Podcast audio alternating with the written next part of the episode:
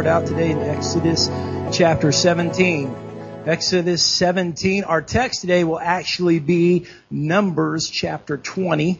And uh, as an edit- editorial note, uh, I do believe that I, I might have uh, I might have given uh, there might be some adjustments back there with our media people, so we'll be okay with that. Numbers Numbers chapter 20. Um, uh, excuse me, Exodus 17. Let's start in Exodus 17. And uh, can you can let's just pray for a second, Lord Jesus. Lord Jesus, you are able to speak to your people, and uh, so, Lord, let let us have ears to hear what your Spirit has to say. In Jesus' wonderful name, we pray. Amen. Amen. The title of my message is "Don't Strike the Rock." Um, it's said that imitation is the greatest form of flattery, uh, but that's not necessarily the case uh, with self-imitation. Uh, th- there was a time I remember when uh, I was with a group of people and this kind of spontaneous joke came out, and I don't even remember the specifics of it, but uh, it was one of those things that just I just kind of blurted out, and everyone started dying laughing. I mean, they just started laughing, and it felt good. I mean, I felt funny, and uh, I just kind of put that, you know, filed that away in my head. And a couple months later, I was traveling with a couple of my youth pastor friends, and we were doing some evaluations up in Illinois. And uh, we were at a home group with a lot of young adults and college students. And um, I was uh, young in the ministry, and I wanted to impress. Uh, and so when we introduced ourselves, uh, I decided to try to reintroduce this successful joke again. And I said the joke, and it was dead silent. Except for my two friends who had heard it before. And they were laughing, not at the joke, they were laughing at me because, I mean, it had bombed so hard. And sometimes we're like that. I mean, a joke works out because of the atmosphere, the mood, uh, the situation. Uh, but you've heard of tired jokes before. It's like, oh man, that guy, that girl, she's running that line again into the ground. Um, there is something about originality. And there's something about uh, a freshness, a newness that's important. And imitation being the greatest form of flattery, but not always self-imitation. And unfortunately, in the spiritual world, in the spiritual world, we are posers. We imitate things all the time. We are always trying to reproduce what we've seen, observed, heard about, or experienced in the past. We spiritually would rather take the shortcut of trying to do the same thing twice than to try to do the hard work of hearing the Spirit of the Lord or being sensitive into what God is doing now. And the church, let me just give you a new news flash here. The church is not really considered the center of relevancy and creativity. In fact, most churches are stuck. They are stuck in another year and another time. And so we do the same things over and over again. Have you noticed that people just get stuck sometime? I mean, even in the natural things, I can sometimes see a person and by the way they dress, the way their hair is, on music they listen to, maybe even the lingo they use, they're just stuck in another decade. Now, I'm not going to start giving examples here, because I'm not exactly the cutting edge of, uh, you know, of trends and things of that nature, but it's easy to kind of just get stuck in 1988 or 1963 or whatever, you know, that, that we, we are just limited to that time. And, and so often in the church, we do the same thing. We love the music that we loved when we were kids. We're not progressing in media. We're not progressing in our style of preaching our sanctuary ambiance, the aesthetics, the church leadership structure that never did work before, but bless God, that's the way we've always done it, and that's the way we'll always do it. We want to repeat, repeat the same programs we've always done because we like the way it used to be. We like the way it was.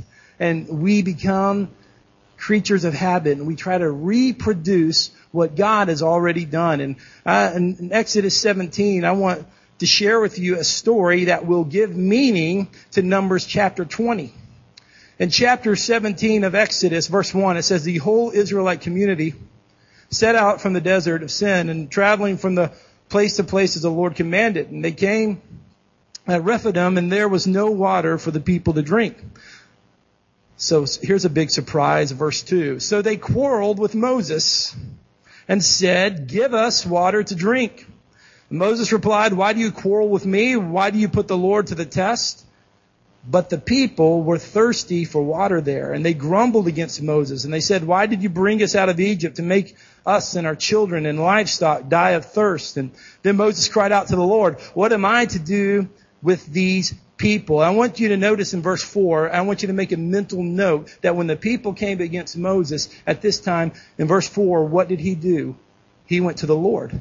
Moses cried out to the Lord. I want you to remember that. What am I to do with these people? They're almost ready to stone me. Verse 5, and the Lord answered Moses, walk on ahead of the people. I mean, as leaders, you got to get ahead of the people.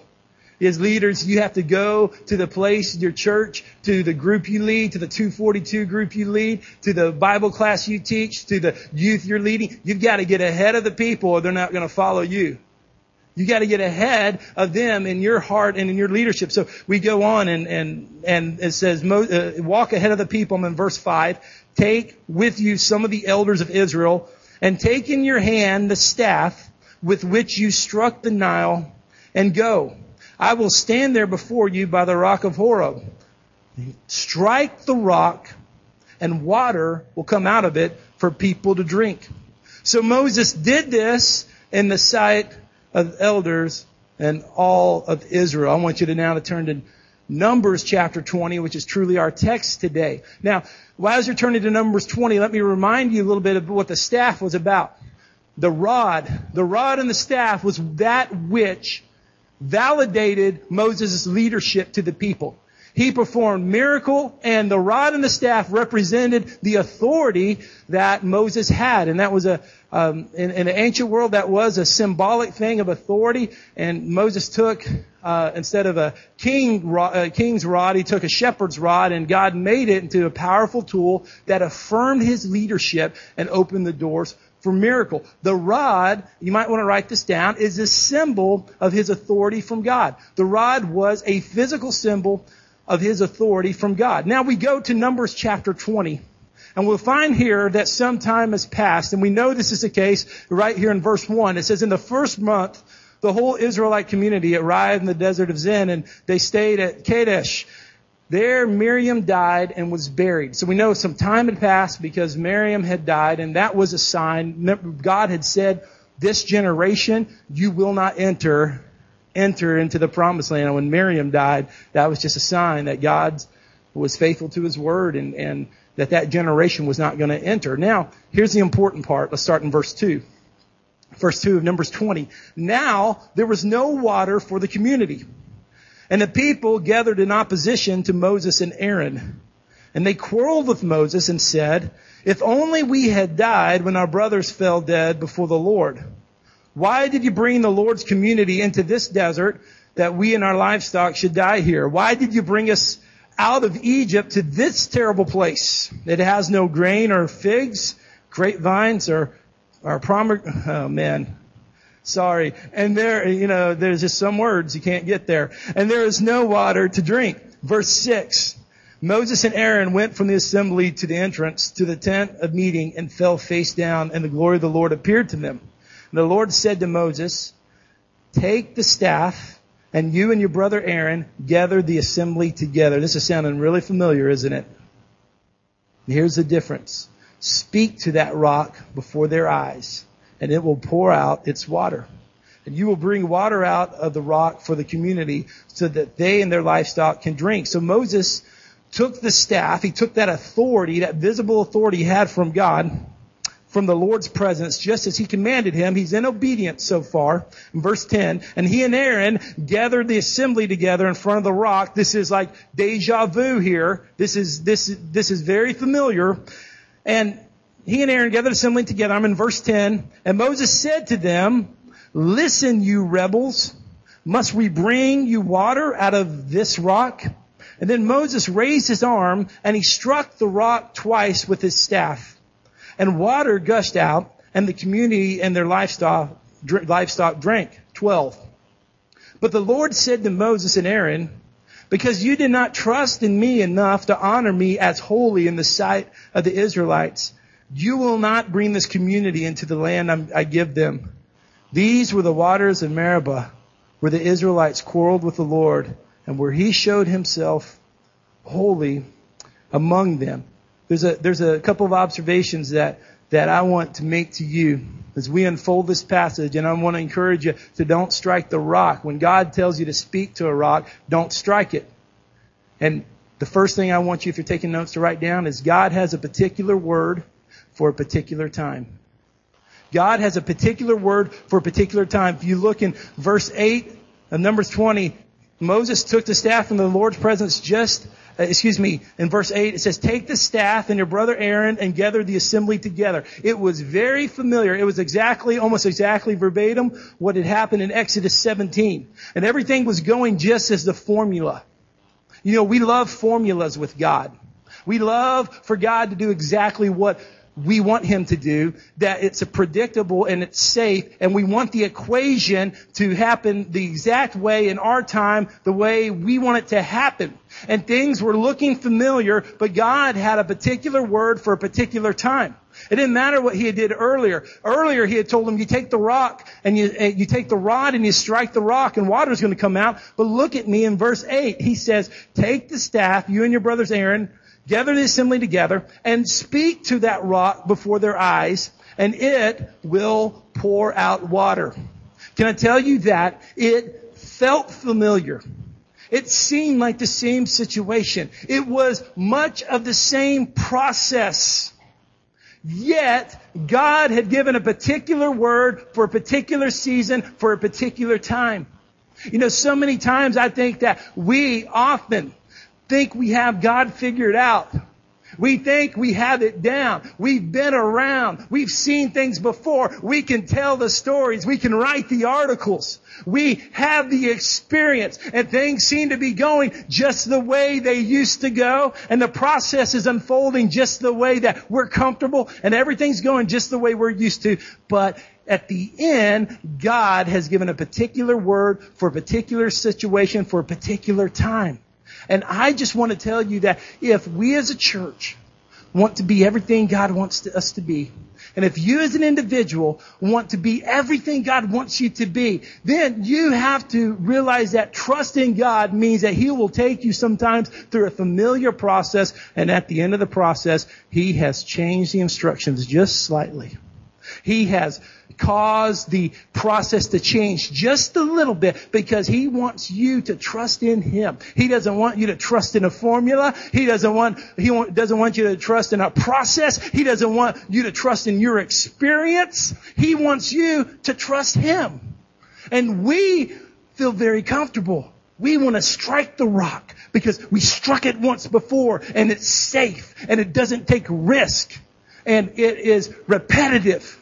It's very secure for us, but that doesn't mean that's the will of God. And you know, all the time I encounter speakers who, and, and, and uh, evangelists or whatever you want to call them who begin to market the move of God. God's done something sovereign. God's done something amazing. God's done something fresh and real and unique. And now they're trying to market and reproduce it. And when that happens, there's just something tainted about it. There's just something not right. There's just something that, that, that just seems less of God. I love what 2 Corinthians chapter 6 verse 2 says. He says, in the time of my favor I heard you. In the day of salvation I tell, I helped you. I tell you, now is the time of God's favor and now is the day of salvation. God has a particular word for a particular time. He, the Holy Spirit is our guide. He's our teacher. He wants to come into our lives and to move in the situation we are in today. You know, when we look to the past, we need to look in rear view mirrors. You glance to see what's behind you, but you look ahead. I mentioned this Wednesday, some of us are so enamored with our past. We're just looking at the past and wanting the past to be reproduced. We can't see where God wants to take us today. We can't see what, uh, what today's going on. We don't see that there's a now. There's a new work that God is doing. You know, it's interesting to me that Moses probably got presumptuous because the crowd was watching him. He probably got presumptuous because everyone was expecting a miracle the second time. First time, they were just thirsty. They were just desperate. The second time, they were expecting something spectacular. Write it down. The eyes of the crowd many times influences us more than the voice of God. God had said, speak to the rock, but the crowd wanted to see it struck again. The crowd had seen it once before. The rod had struck it, and so the spectacle had gathered. They had gathered around to see something. When I was uh, in early high school, uh, I preach. I had a chance to preach to my youth group. Our youth group was not in good shape at all, and and I, I really prayed, and I was scared to death, and I just felt led to to speak, and had a word from the Lord, and and um, I came up and speak, and I'm telling you this as an illustration, not to be uh, braggadocious or prideful or anything like that, but because of God's hand and God's anointing, uh, I spoke this particular night. Didn't even have my driver's license then, and the Spirit of God moved in a way that I'm still. When I was thinking about this this morning, I'm still surprised to this day. I mean, it was heavy. And it was a heavy word. It was a prophetic word. It was a word that went right into people's spirit. And uh, God did something, something amazing, amazing that night. Amazing that night. And my youth pastor was out of town and he got picked up from the airport and they brought him back from the airport. It was just amazing. Well, a few weeks went by and uh, I had a chance to speak again.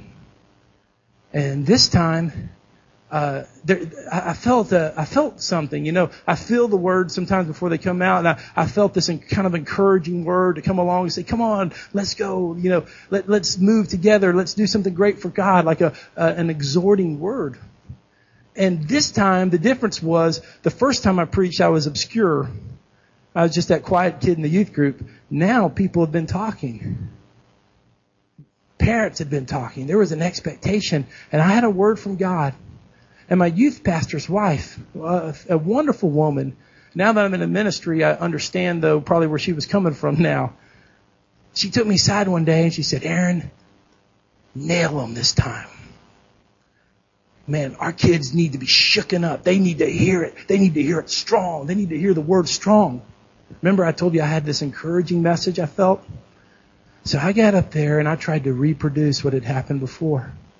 And I was aggressive maybe a little angry, a little bit confrontational. Those things aren't bad when the Spirit of God is, is giving you the unction for that, but this was not the Spirit of God.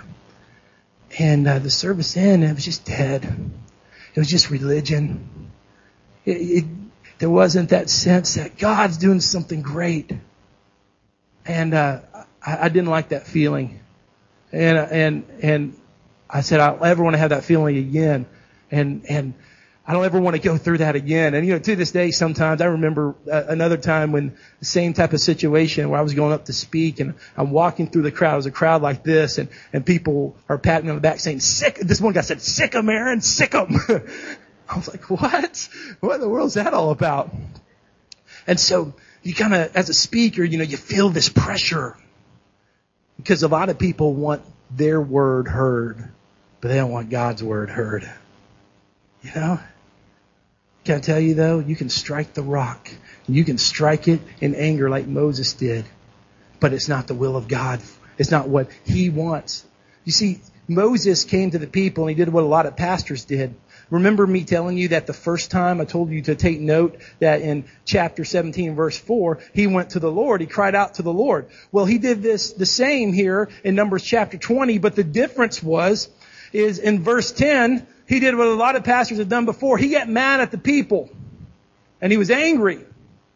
And you've probably been in the service before where the attendance is low and it's those faithful core people that never miss that are there.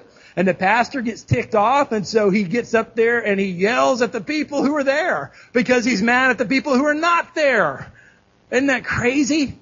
And here it was that it's the same type of situation. Moses is, is mad and he's angry. And so look at Numbers chapter 20 verse 10. And he and Aaron gather the assembly together in front of the rock. And Moses said to them, listen you rebels. I can smell the brimstone right now. The anger. Moses was angry at the people. Listen you rebels, we must bring you water out of this rock. So what he did then, in verse 11, he took the rod, that thing that validated his authority, the thing that opened the door for him, the thing that symbolized God's hand on his life, and he used it out of anger. He used his authority inappropriately. He used it in an angry way and he struck the rock, but he didn't just do it once. He struck it twice. He struck the rock twice. He disobeyed God because God said, speak to that rock. He did that, I believe, because the eyes of the crowd were greater than the voice of God. He wanted to impress. He wanted to please. He wanted to uh, repeat what God had already done. I'm going to make the move of God a formula. And I, he, this is how, this is how God moves. Bless God. You, he does it the same way. This is how God does it. He did it this way before. Take that rock and strike it twice. When God said God didn't want the people to look at the symbol of the rod as the authority, they wanted the people to hear the spoken word as the authority because God moves to the spoken word. And yet, Moses forfeited that because of his anger. And this is what happened. Look again at verse 12. Water, the interesting thing in verse 11, water gushed out. And the community, they were able to drink. So, even though Moses disobeyed God, he disobeyed God, but yet God just still sent the water. Isn't that strange? Isn't that interesting?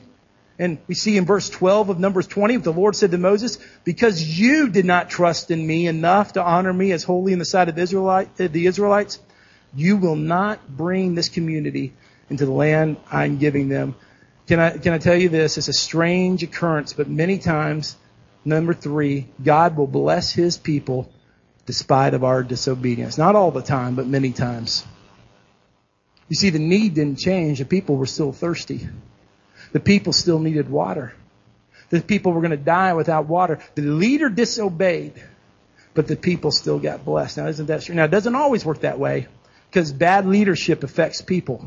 Bad leadership damages people. Bad leadership hurts people. But in this instance, in this instant, even though Moses disobeyed God, the people still got water. You know, all of the time I hear of people, well, uh, well, people who have been healed, people who have been uh, spoken over, people who have been saved through powerful ministries, and then we find out later that the man or woman, the vessel, wasn't right with God. And not just not right with God after the occurrence, but they weren't right with God during the occurrence. You know what? Ministry is not about the individual. It's about the people. So can I tell you, those of you who have talents and gifts and abilities and think that you can get away with sin and God is still blessing and using you, He's doing it not because of you. He's doing it because He wants to bless His people and he will deal with you. He will deal with you. Because he dealt with Moses. He said, Moses, he, the water came out of the rock, but Moses didn't enter the promised land. God, God blessed the people and released the people, but Moses didn't enter the promised land. That's one of the reasons I think that at the judgment day, that many will say, Lord, didn't we just do all this stuff for you? We prophesied in your names and we cast out demons and did all this. And he'll say, but I never knew you. Why? Because he blesses his people despite of our disobedience. Here's the last thing I want to share with you. We are blessed when we embrace what God is doing today instead of trying to duplicate what God did yesterday. The way to be blessed, the way to enter the promised land, the way to be right where God wants you to be is to embrace what He's doing today instead of trying to duplicate what He did yesterday.